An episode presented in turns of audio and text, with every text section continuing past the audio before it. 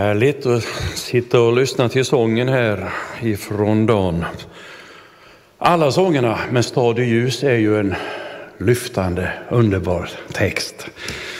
Sång och musik alltsammans. Hörni, gott att komma hit. Eh, det är inte så jättelänge sedan tycker jag, men eh, när Kristoffer öppnade här så sa han det är höst vänner. Har ni sett det? Mm. Och det där med hösten gled jag förbi men jag kände på en gång det där vänner som halkade med där. Vänner. Känner alltid en stor vänskap när jag kommer hit, en varm vänskap och det känns någonting gott och någonting rikt och någonting fint att få ha det så. Så sa ju Jesus med till sina lärjungar.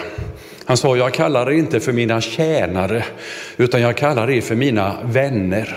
Vänner står ju på lite samma nivå, annars så förstörs vänskapen ganska kvickt om den ska stå över den andra. Då blir det en slags utnyttjande och lite, ja det funkar inte i längden. Det är ju så med äkta makar också där man tror kärleken bygger allt. Men vänskapen i ett äktenskap är jätteviktig. Att vi är vänner med varandra och står på samma nivå så här och känner här finns någonting som håller och som bär. Så det känns gott att få komma hit och eh, dela lite Guds ord med er. Hör ni mig bra? Ja, mycket bra till och med. Mm. Markus evangelium kapitel 1.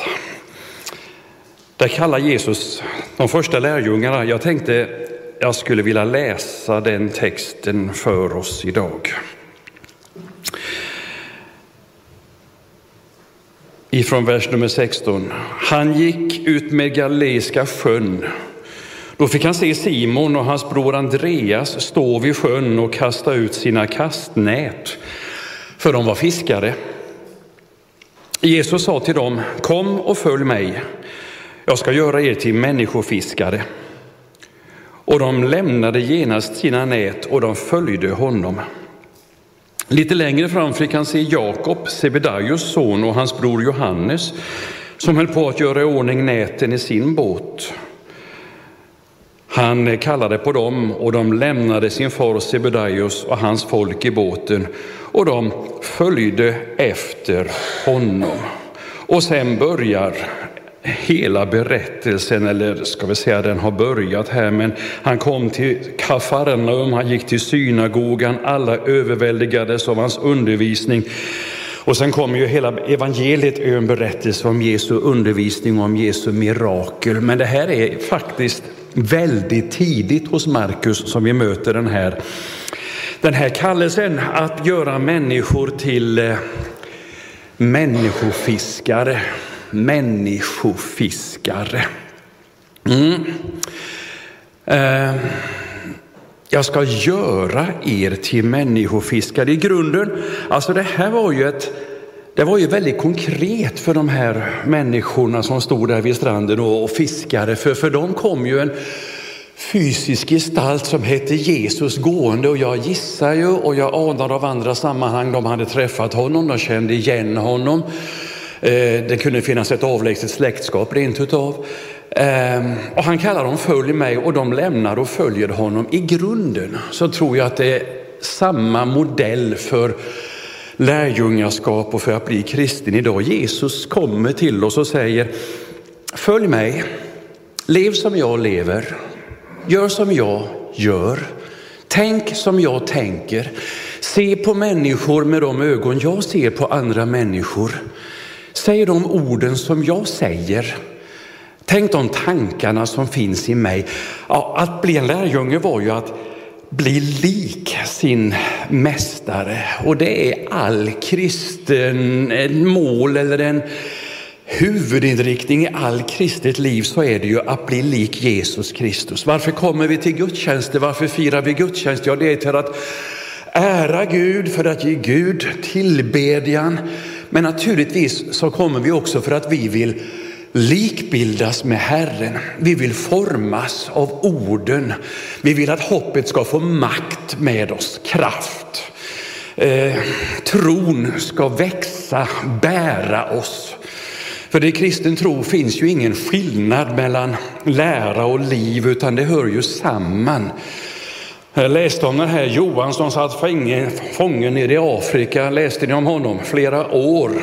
Ja, hans föräldrar tillhörde pingsförsamlingen i Värnamo. Och han, han låtsades ju bli muslim för att klara livhanken.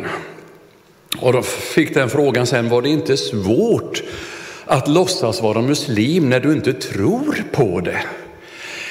Nej, sa han, det var inte så svårt, därför att muslimerna de bryr sig egentligen bara om att du gör de yttre grejerna. Eh, be de här bönerna fall ner på mark. Underkastelse heter det, betyder det i islam, att underkasta sig. Gör jag bara de här grejerna så var de nöjda. Vad jag hade i mitt hjärta, det var det ingen som frågade efter egentligen. För det var inte mitt hjärta det handlade om, utan det var gör de här bönerna, böj dig ned, buga för profeten, etc. etc. Vad jag inuti tänker, tror, känner, inte så viktigt.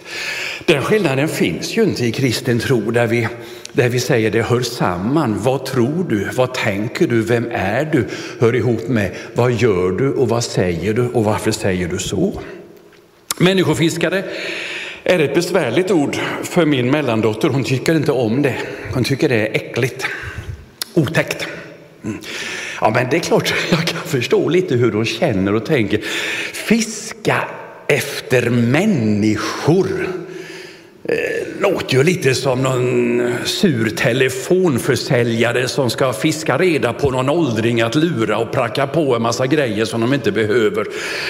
Ehm, mm, inte så positiv stämning. Eller ännu värre, en slags sektledare som ska stå in folk eller fiskarna i sitt nät och, och sen styra och ställa och bestämma över dem. Lite dåliga vibbar över det där ordet människofiskare.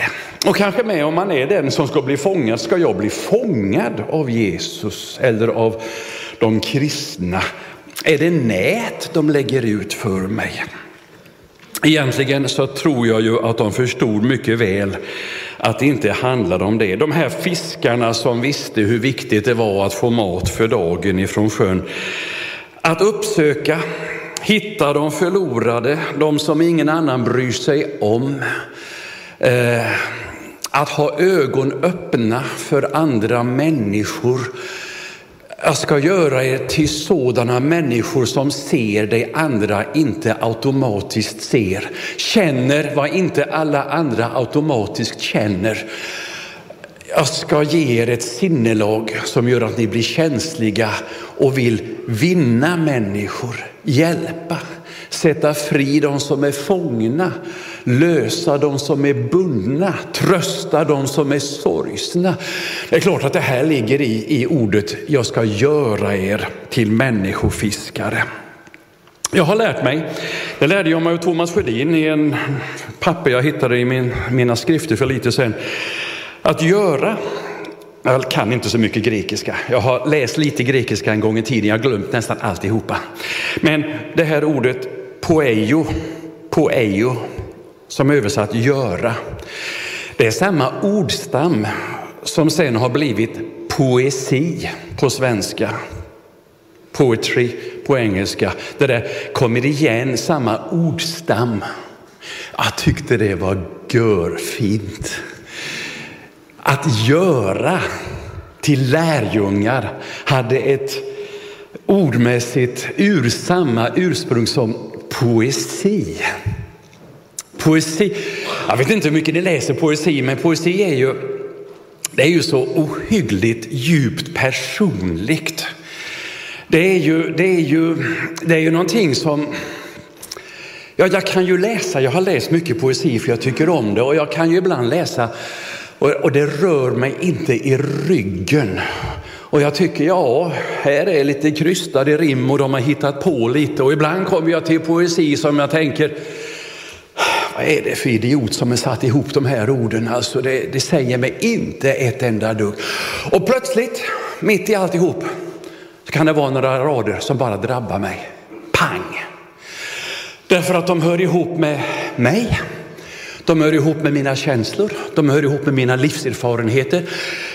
De där diktraderna kan sätta ord på någonting som jag har haft i mig men inte själv kunnat formulera. Det är ju diktens storhet. Kan det vara så att kallelsen till att följa Jesus och att vara människofiskare och bli människofiskare hör ihop med poesi i ditt liv? Kallelsen att följa Jesus är inte en, inte en eh, ordning, inte en arbetsordning som han skriver ut i tio punkter, spikar på väggen i kyrkan och säger följ det här allihopa. Mm, som en industri där alla ska göra precis samma saker för att det ska funka och bandet ska löpa och, och du får liksom inte avvika utan det här är arbetsordningen, det här är arbetsuppgifterna, det här är momentet som ska utföras, här sätter vi dem på väggen, punkt. Det är inte så med Jesu Kristi kallelse av oss. Det är poesi. Han ser dig sådan du är. Han vet vem du är. Alla har någonting att bidra med, att göra. Du har din kallelse.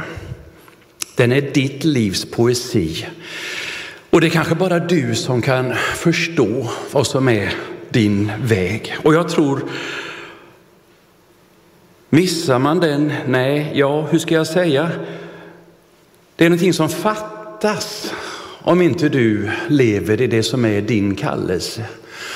Om du börjar göra någon annans grej. Varenda blomma i skogen har en roll att spela. Man kan titta på en blomma och säga, vad spelar den här blomman för roll?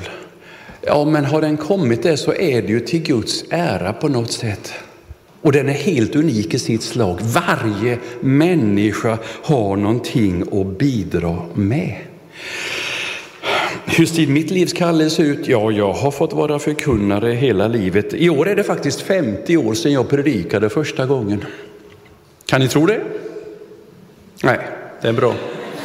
Det kunde ni inte. Nej, 17 år gammal. Nu är jag alltså 67 år. Mm. Det var i skolföreningen hemma i Vetlanda. Vi hade en stor skolkör. 60-70 ungdomar som sjöng. Ingen ville säga ett knyst, utan de ville bara sjunga och spela och det kunde de. Så de puffade fram mig. Så jag fick ju helt enkelt kliva in i det. Och det gjorde jag. Blev det min kallelse? Var det bara en tillfällighet? Var det bara att människor knuffade in mig för att ingen annan ville säga någonting och på den vägen blev jag predikare? Nej, så enkelt kan det väl inte ha varit. Så kan det väl inte bli. Att du bara ramlade in i ditt jobb, i din yrkesverksamhet, bara för att någon annan föste in dig. Eller? När min pappa föddes 1914 då, eh, då fick han en profetia över sig. Det var någon farbror där och han hade stort förtroende och han var en mäktig profet på många sätt. Han var och profeterade över min pappa som ett litet spädbarn och förkunnade och profeterade att det här barnet ska bli Herrens tjänare och en förkunnare. Mm. Och det där gick ju pappa sen, han fick ju veta det när han kom upp i mogen ålder och han gick ju och tuggade på det där. Och han, han levde med det och folk sa, ja men känner du inte någonting? Känner, känner, vad då känner? Ja men någon kallelse att börja predika eller tjäna Gud eller så här. Ja, nej, det kan jag inte säga och jag vet inte hur mycket han orkade känna efter. Han föstes in i sitt byggverksamhet när han var 12 år gammal och fick börja bära murbruk på byggena och knäcka ryggen. Och vad skulle han känna? Ja, men han glömde det aldrig. Och när jag sen var född och kom upp i de här övre tonåren och när jag blev avskild som pastor då tog pappa mig och så pratade han med mig. Så sa han så här en gång. Vet du, sa han, jag tror, jag tror att han hade rätt, den där profeten som var och profeterade över mig. Det var bara att det fick gå en generation och den där kallelsen ärvdes av dig. Och när jag ser dig gå in i den här pastortjänsten nu så är det som att det fullföljs det Gud sa 1914. Det var bara att det blev inte över mig utan det blev över min son. Kan det vara så? Kan Gud ha sådana vägar? Gud har aldrig bråttom. Gud jäktar inte. En generation fram eller tillbaks, det spelar inte så stor roll. Han har tid, han har ro. Men mig har det där styrkt. Ja, Gud har en plan, en tanke. Han har lagt ner något. För pappa blev det byggarbete och vaktmästeriet i kyrkan, för där satt han och där stod han och där, ja, han bad till Gud och han, han satt och grät under predikningarna och han, var, han levde med i detta, men annars så var det ju bara att jobba och bygga kyrka och bygga dopgrav i olika kyrkor och hålla på. Det blev hans roll.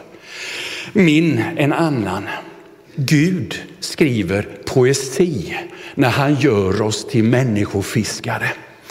Du ska inte vara så illa rädd för poesin i ditt liv.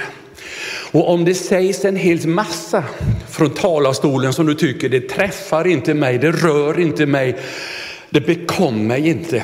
Det är inte så farligt. För rätt som det är så är de där orden där som glimmar. Och du känner, det här är min väg. Det här är min väg. Nu är det Gud som talar in i mig. Han har råd att tala personligt till varje individ. Inte en arbetsordning som gäller lika för alla. Hur hade det funkat om de inte hade följt? Ja, jag vet inte hur deras liv hade blivit. Det är klart att, att det, det, det hade blivit annorlunda. Mm. En del de känner sig väldigt säkra på sin kallelse direkt. Jag vet inte hur lärjungarna kände. Thomas Sjödin som jag citerade innan här, eller har fått det här ordet ifrån, att eh, poejo eh, betyder att det är samma ord som poesi. Han har ju skrivit en bok om Thomas Tvilling och han säger, jag har ofta känt mig som Thomas Tvilling.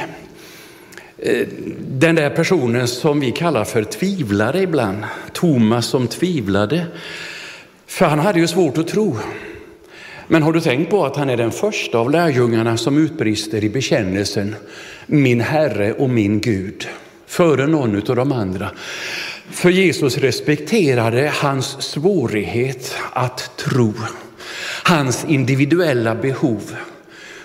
Den där Thomas, han tog ju ingen plats. Vi läser ju jämt i Apostlagärningarna och vi läser i evangelierna om Petrus och Johannes och Jakob och det dundrar och det smäller och de är framme och de frågar och de håller på. Vad säger Thomas? Var har vi honom någonstans? Nästan ingenstans. Han är lite i skymundan. Men det betyder inte att inte Guds kallelse var över hans liv. Det är klart att det var i alla fall. Han hade sin väg att gå. Hur ska man känna igen sitt livs kallelse? Mm, jag skulle få tre punkter. Sen ska jag sluta. Ja, men det här är några tips. Man kan man säga så här. Kalibrera ditt liv utifrån din inre längtan. Vad ärlig mot dig själv, var uppriktig mot dig själv, nästan obarmhärtigt uppriktig. Vad vill du? Därför att Guds heliga ande leder oss oerhört mycket inifrån. Vad är min lust? Vad är min glädje? Vad är min, mitt tonläge? Vad är det som när jag klappar hjärtat så att säga, när känner jag mig berörd? Vilka behov är, alltså att vara ärlig mot sig själv. Ja, jag kliver på hushållsvågen där hemma, nej inte hushållsvågen, personvågen. Det finns en hushållsvåg också, den ska jag akta mig att kliva på. Men hushållsvågen, jag har en sån där elektrisk i badrummet, så sätter jag foten på den så kommer det en liten text på den. Kalibrerar. Kliv av igen, säger den. Lugna ner dig. Nu ska jag nollställa mig, så ska jag ge dig sanningen. Mm, rätt fint det. Rätt fint. tar jag fram den här mobilen och ska gå och leta det här, vad heter det, runkeeper, för jag ska ut och gå någonstans och jag ska se vad går jag, hur långt. Och så trycker jag på okej, okay. så kommer det genast på den här grejen, söker position. Ja, den sätter inte igång och visar vägen förrän den har hittat var jag är någonstans. Ibland kan vi drömma iväg så illa fort. Jag ska hit och jag ska dit och jag ska, jag vill så mycket. Ibland så handlar det om stanna upp, ta det lugnt, kalibrera sitt liv. Var är jag? Var är jag? Vem är jag? Se mer på vad du har. Ja, både det positiva och det negativa. Du kan ju se på den här längtan, de här känslorna, de här besvikelserna. Mm. Visst, du kan se på vad du har i positiv mening. Profeten Elisa kom till en kvinna eller hon kom ut till honom och han ville ha mat av henne.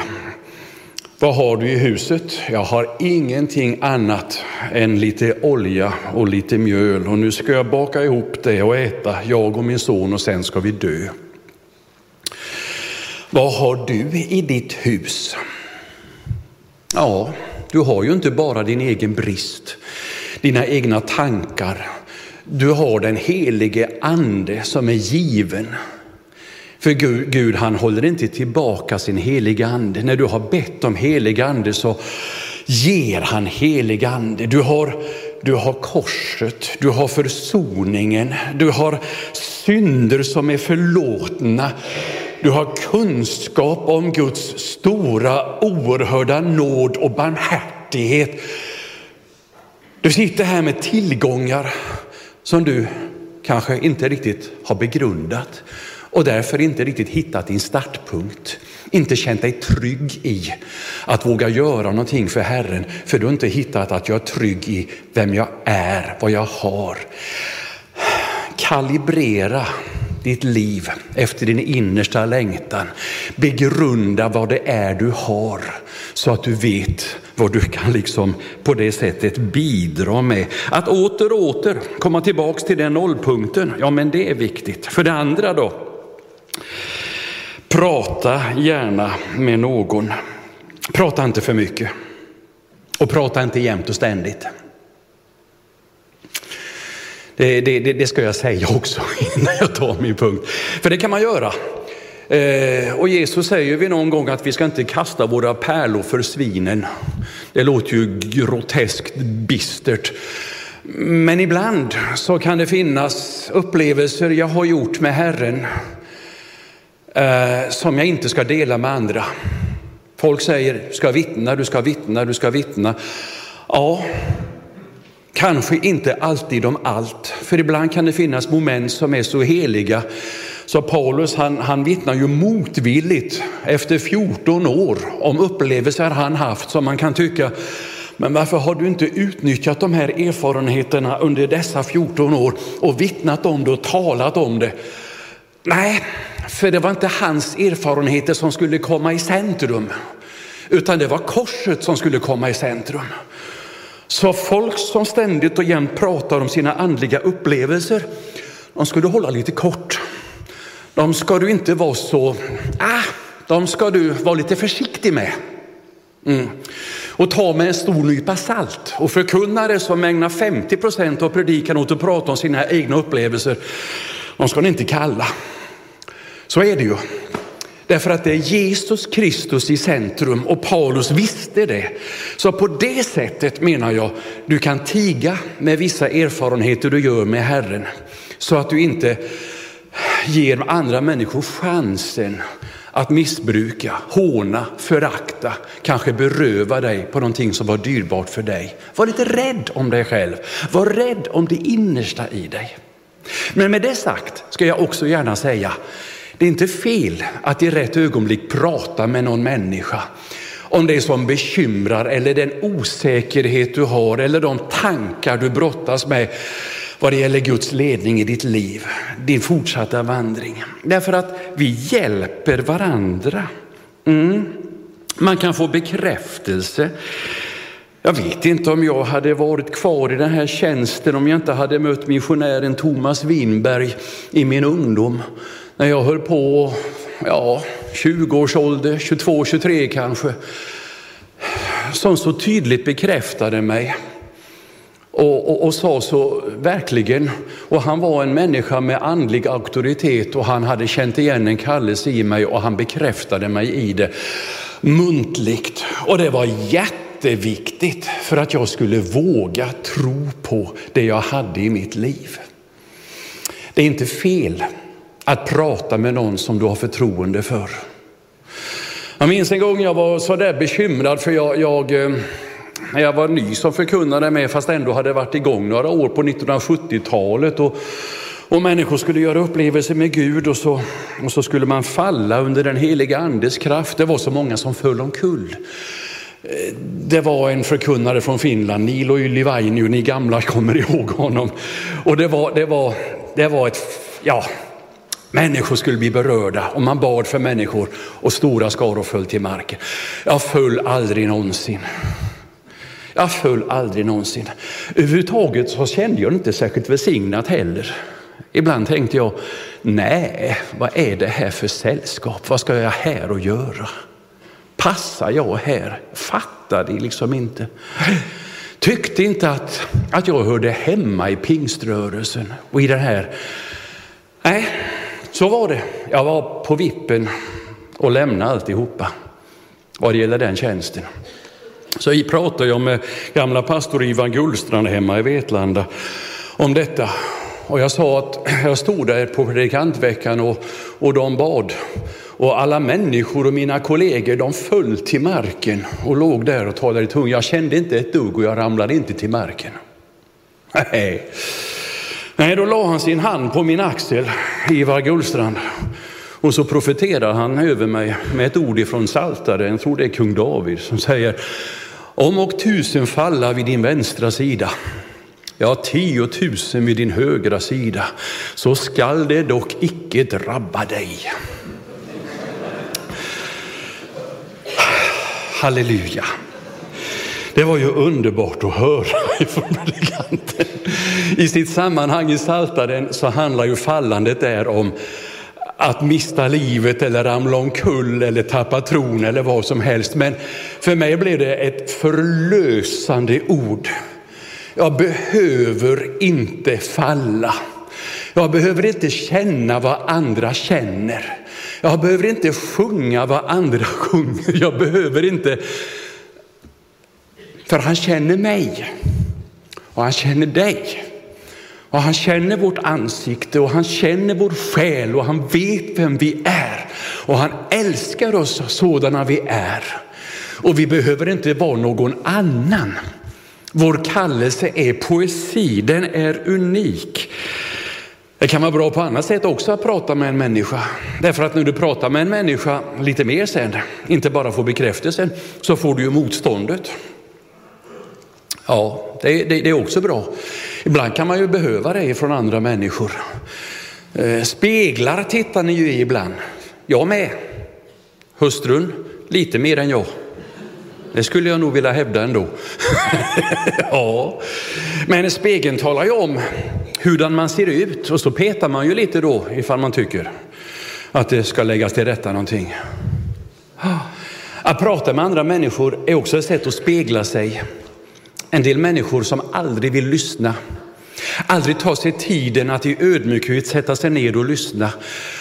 De får ju inte hjälp att upptäcka hur man uppfattas av andra. Man blir liksom aldrig speglad i sin själ och då har man inte chans att rätta till det där som borde behöva rättas till. De där som går fram som ångvälter och säger jag är den jag är och jag bara kör på sätta sig ner och lyssna och höra hur andra upplever dig kan också vara någonting oerhört nyttigt, för det blir en spegel för dig och du kan lära dig något om dig själv som du inte fattar när du sitter där hemma och tänker, åh vad jag är bra. För det ska du tänka, för du är bra. Men inte fullt så bra alla gånger. Du kan behöva spegla dig också. Det är bra om man ska hitta den här Guds väg. Först kalibrera dig själv, lyssna till ditt innersta, sen prata med någon du har förtroende för, titta i den spegeln som det innebär. En gång ska vi spegla oss i Gud själv och vara en fullkomlig bild av Gud. Till dess är det nyttigt att spegla sig. Slutligen för det tredje, fråga inte jämt. Ger detta något? Är det här lönsamt? Får jag ut något av det här? Tjänar jag på det här?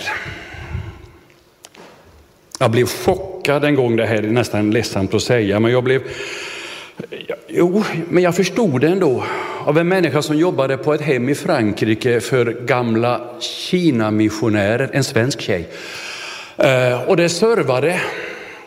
Och hon kom hem och sa, så mycket bitterhet, så mycket bitterhet jag har mött där. Och jag blev lite tagen. För den enda Kina-missionär jag kände på allvar, jag hade två stycken förresten, de levde sina liv i en sån, ja, deras liv var överlåtna Eh, i stor förnöjsamhet och ja, i, i stor kärlek ända till det sista andetaget. Men hon hade mött sådana också som hade gett rätt mycket av sig själva men börjat ställa frågan, vad gav det här mig? Och de såg, det var rätt mycket de hade förlorat, försakelser. Och när man börjar mäta sina försakelser, då kan bitterheten lätt komma knackande. När man börjar mäta sina offer och tycka, det där borde ge mig någonting. Mm, nu borde jag få kredit för alla arbetstimmarna i kyrkan eller för alla offer jag har gjort eller jag borde få lön för det. Alltså, hur många böcker hade blivit skrivna och folk hade börjat med, kommer det här att ge mig den ekonomiska utdelningen jag vill ha? Hur många tavlor skulle Picasso ha målat ifall han hade sagt, vad ger det här? De första tavlorna gav inte ett jota. Han kunde lagt det på hyllan alltihopa. Drivkraften kom inifrån. Ta vara på den drivkraften. Ser vi oss kring i samhället så lever vi i ett samhälle som i så oerhört hög grad drivs av pengar, av lönsamhet, av uppmärksamhet, att få kredit på något sätt för det man gör. Till viss nivå är det väl fullt rimligt. Men när det blir den enda drivkraften, då dödar det ett samhälle, då kyler det ner ett samhälle, då, då blir samhället till slut oerhört svårt att leva i, kallt. Och kommer en församling dit, ja, man dör. Så våga följa din längtan. Våga språnget att tjäna utan att mäta vad kostar det här och vad ger det mig? Våga gå i alla fall. För det ligger på hans ansvar när den dagen kommer att ge dig lönen. Och den ser vi fram emot. Amen. Tack för att du har lyssnat till den här predikan. Nu ber jag dig Herre att du låter ditt ord sjunka in i våra liv, i våra hjärtan. Du som var, du som är, du som förbliver. Tack för den här församlingen. Tack för alla människor här som var och en är kallad och inte bara här utan vi tror ju i hela vårt samhälle. Fast det är sorgligt många som ännu inte har sagt ett ja, ännu inte bejakat, ännu inte förstått att man är kallad. Kanske också har känt kallelse men inte vågat säga ja. Kanske finns det människor här som har sagt ett ja till dig men som ändå står och trampar och inte riktigt vet vad är min väg? Herre, då skriver du poesin i den människans hjärta den här förmiddagen eller den här kommande veckan eller de här närmaste åren. Den där speciella, personliga, som inte är alla andras arbetsbeskrivning men som är min väg att vara en levande del i ditt rike. Herre, jag ber om det i Jesu Kristi namn. Amen. Amen.